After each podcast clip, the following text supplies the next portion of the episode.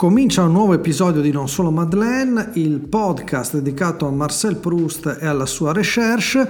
Io sono Giacomo Brunoro e oggi vi racconterò le vicissitudini editoriali dietro la pubblicazione della Recherche, perché come tutti i fan di Proust sanno, l'opera venne inizialmente rifiutata da tutti gli editori a cui Proust la propose, soprattutto da Gallimard, l'editore che poi diventerà invece il punto di riferimento per la Recherche, e non solo, visto che stiamo parlando di uno degli editori più importanti di Francia. Ma per tornare al primo volume della Recherche, ovvero Dalla parte di Swann, Proust fu costretto a pubblicare a sue spese con l'editore Grasset, che venne praticamente vessato da Proust, perché la storia della pubblicazione del primo volume della Recherche è veramente una storia molto complicata. Proust aveva un sacco di paturnie, di fisse, costrinse Grasset a mille ristampe, revisioni, eh, correzioni, tanto che, come ricostruisce molto bene George Painter nella sua splendida biografia dedicata a Marcel Proust, probabilmente pubblicare Dalla parte di Swann fu un danno economico per eh, Grasset, che anche se si fece pagare, perché si trattava appunto di un editore a pagamento, eh, alla fine eh, tra tutto quello che gli fece spendere Proust e tutte le rotture di scatole che eh, gli impose l'autore francese, alla fine probabilmente non ci guadagnò neppure così tanto. Ma torniamo alla vicenda editoriale della Recherche, dato che poi Proust otterrà il grande successo commerciale e di pubblico soltanto nel millenovecentodiciannove, ovvero quando À l'ombre des jeunes filles en fleurs vincerà il Prix Goncourt, che era già il premio più famoso di Francia, per quanto fosse nato soltanto nel millenovecentotre. Prix Goncourt che premia un libro in lingua francese che viene pubblicato nell'anno precedente all'assegnazione del premio. Dopo magari spiegheremo un po' come funziona il Prix Goncourt, che resta a tutt'oggi uno dei premi più importanti eh, per quanto riguarda la letteratura francese. Quando Proust vince il Prix Goncourt, ricordiamolo, è un autore di quarantatré anni, non è certo famoso al grande pubblico e non rappresenta ancora quel tipo di autore in linea con le aspettative dell'Académie Goncourt. Questo bisogna sottolinearlo, tant'è che, come abbiamo detto prima, il primo romanzo di Proust venne addirittura rifiutato da Gallimard, e si tratta senza dubbio di uno dei rifiuti più celebri della storia della letteratura. Proust conosceva Gaston Gallimard, l'editore che aveva fondato appunto da poco la Nouvelle Revue Française. Si erano conosciuti nei primi anni del Novecento, ovvero intorno al millenovecentosette, e poi nel millenovecentododici, quando Proust consegnò i due manoscritti di cinquecento pagine l'uno a Gallimard, era pieno di aspettative. Lui, eh, ricordiamolo, Proust aveva veramente una fissazione perché la sua opera fosse letta dal maggior numero di persone possibile. E questo peraltro farà impazzire Grasset, perché Proust pretenderà che la stampa dei caratteri sia grande, cioè perché diceva la gente deve leggere bene il mio romanzo, e quindi eh, costringerà Grasset a numerose ristampe, a un consumo eccessivo di carta, poi perché parliamo di un romanzo enorme, anche già soltanto il primo volume, e quindi è comprensibile che l'editore cercasse di stampare a caratteri eh, più piccoli per risparmiare carta, cosa che invece Proust non accettò assolutamente. Ma torniamo a questo celebre rifiuto eh, che appunto avvenne intorno al millenovecentododici, ovvero quando Gallimard riceve il romanzo e lo fa leggere al suo eh, gruppo di lettura, al suo comitato di lettura. Tutte le case editrici hanno un gruppo di lettori che poi esprimono giudizi sulle opere. Naturalmente quello della Nouvelle Revue Française non era certo un comitato da poco, perché se vi leggo i nomi degli autori che lo componevano, parliamo di Roger Martin Du Gard, Jacques Rivière, Jean Schlumberger e soprattutto André Gide. Gide che eh, rifiutò il romanzo con una dichiarazione che rimase storica, ovvero «C'est plein de duchesse, ce n'est pas pour nous» e «En plus, c'est dédié à Calmette, le directeur du Figaro», ovvero questo è un romanzo pieno di duchesse, non fa per noi, e poi è dedicato al direttore delle Figaro. Ricordiamo che Proust scriveva abitualmente per le Figaro. Insomma, è una stroncatura totale che però, tra l'altro, Gide rimpiangerà amaramente. È uscito anche qualche anno fa il, l'epistolario tra Proust e Gide, in cui si parla anche di eh, appunto questo celebre rifiuto che per Gide fu un po' una macchia nella sua eh, carriera. Comunque il romanzo esce per i tipi di Grasset e inizia a circolare inizialmente tra gli amici di Proust, perché come funzionava con l'editoria a pagamento? Proprio come oggi, ovvero eh, l'autore si impegna a comprare un tot di copie all'editore in modo da garantire un minimo di vendite. Quindi Proust si trovò con un sacco di copie di questa prima edizione, che oggi peraltro è decisamente un pezzo pregiato per i collezionisti, dato che Christie's nel novembre del duemiladiciassette ha venduto appunto una prima edizione di Du côté de chez Swann a seicentoventicinque euro, il prezzo stimato è tra i cinquecento e i settecento euro. Ricordiamo che stiamo parlando della prima edizione di Dalla parte di Swann, pubblicato a Parigi da Grasset nel millenovecentoquattordici ma stampato nel millenovecentotredici.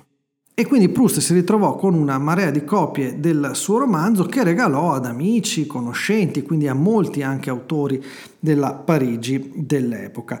E eh, Gallimard iniziò a capire di aver fatto qualcosa di sbagliato quando un uh, personaggio come Alain Fournier, che peraltro era suo cognato, gli disse: questa è un'opera eccezionale. Se vogliamo proprio citare l'espressione usata da Fournier, c'est une œuvre capitale. E quindi Gallimard iniziò a percepire che era stato commesso un errore, che il suo comitato di lettura aveva sottovalutato quell'opera e che il lavoro di Proust era centrale nella cultura francese e non solo dell'epoca. Iniziano i ripensamenti e inizia anche un avvicinamento tra Proust e Gallimard. Cosa succede però? Che Proust è vincolato da un contratto con Grasset e eh, in maniera un po' anche poco, mettiamola così, trasparente, Proust fa di tutto per interrompere il contratto, perché lui vuole pubblicare con Gallimard, ci tiene molto. Sappiamo che Proust era molto vanitoso, ci teneva alla fama, voleva pubblicare con quello che considerava il miglior editore di Francia. Ma paradossalmente Grasset è felice di rescindere il contratto con Proust, perché, come vi dicevo, Dalla parte di Swann fu una mezza batosta economica, per quanto l'autore avesse comprato molte copie a, a sue spese. Sta di fatto che nel millenovecentodiciotto esce finalmente À l'ombre des jeunes filles en fleurs e eh, l'anno successivo, con la vittoria del Prix Goncourt, per Proust c'è la uh, fama e la celebrità a livello nazionale, e poi seguirà anche quella internazionale. Tra l'altro, se eh, vogliamo anche ricordare una curiosità, Gaston Gallimard parlerà spesso poi, no, della gentilezza di Proust e di questo errore che aveva commesso nei suoi confronti, e considererà sempre Proust uno dei suoi migliori autori, ma i motivi ironicamente non sono certo letterari, perché come tutti gli editori anche Gallimard era attento alle spese, e infatti quando gli parlavano di Proust diceva che era uno dei suoi autori preferiti, perché non gli aveva mai chiesto un anticipo e non gli aveva mai chiesto di fare pubblicità. Quindi vedete che da un punto di vista eh, editoriale poi sono passati poco più di cent'anni, però gli editori spesso ragionano sempre allo stesso modo.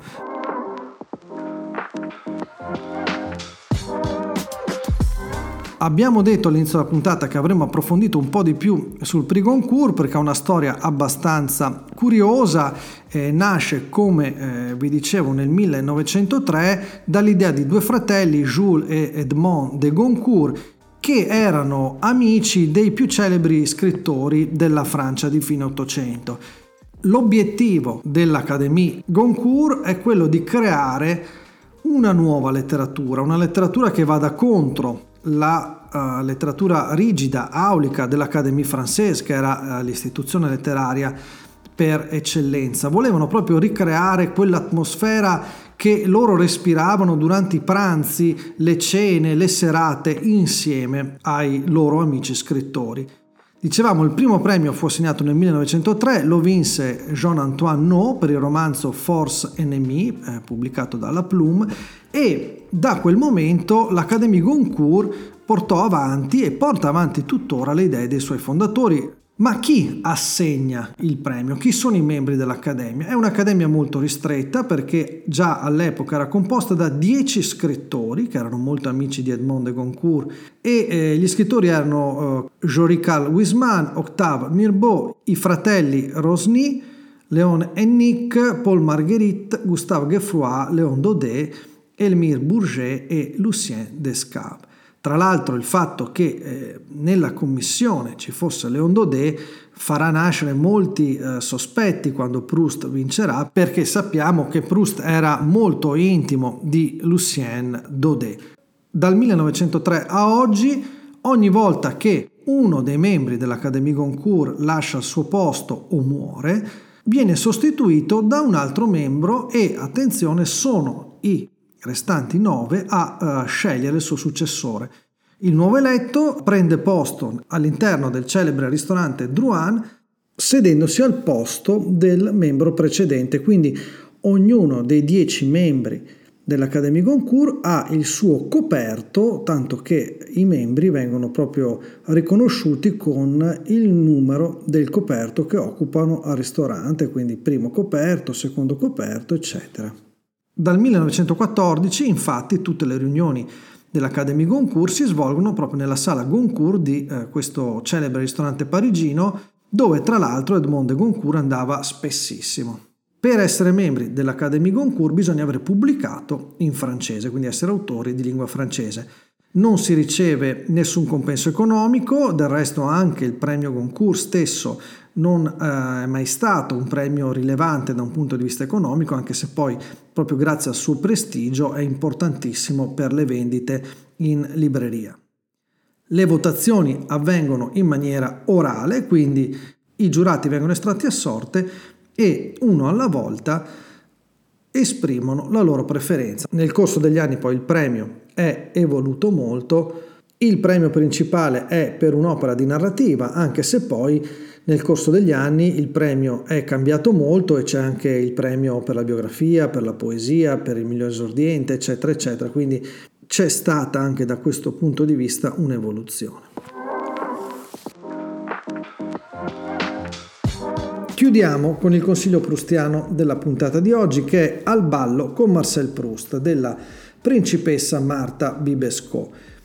In Italia non è di facilissima reperibilità, io ho una vecchissima copia della Sellerio del settantotto, eh, tradotta da Alberto Beretta Anguissola, che ha curato anche l'introduzione, eh, lo trovate più facilmente su Amazon in francese.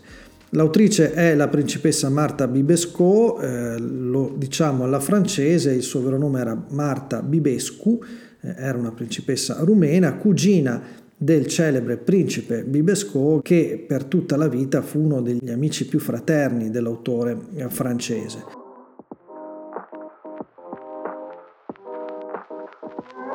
Tra l'altro la principessa Bibesco è un personaggio che andrebbe riscoperto, una grande scrittrice, una donna dalla grande personalità che eh, visse molte vite nella Parigi dei primi del Novecento e poi nella Parigi del dopoguerra. E allora leggiamo alcuni passi di Al ballo con Marcel Proust. Il primo riguarda il terzo incontro che la principessa Bibesco ebbe con Marcel Proust. Per inquadrare la situazione siamo a una festa che eh, era stata data proprio in onore di Proust. Proust mi guardò con i suoi grandi occhi che mi parvero più tristi, ma animati da una vita straordinaria. Scrutava il mio viso senza preoccuparsi delle convenienze, con una tranquilla e curiosa gravità. Poi, parlando con un'amica, si mise a parlare del disegno del mio naso, come se fossi una persona inanimata. «È di questa linea che mi ricordavo», mormorò lo scrittore, ma nulla di quello che poteva dire ora poteva turbarmi. Una grande intimità si era silenziosamente stabilita tra noi nel corso di questi anni in cui non ci siamo più visti e in cui tanti morti ci avevano riavvicinato, uniti, per usare la sua espressione. Questo però non fu l'ultimo incontro tra uh, la principessa Bibesco e Proust. Ce ne fu un altro che però fu soltanto sfiorato, anche questo è citato perché il ventuno giugno millenovecentoventidue, dopo una soirée a teatro, Martha insieme al cugino Antoine e a sua moglie passarono a fare visita a casa di Proust. Era il periodo eh, in cui Proust ormai non usciva praticamente di casa, era eh, sempre a letto a scrivere o comunque era recluso per il suo stato di salute sempre più difficile. Tanto che Celeste, la eh, governante di Proust, ovvero Celeste Albaret, disse che Marcel era reduce da una terribile crisi di asma, respirava appena e quindi non permise alla principessa Martha e alla moglie del cugino di eh, entrare, le fece aspettare all'ingresso.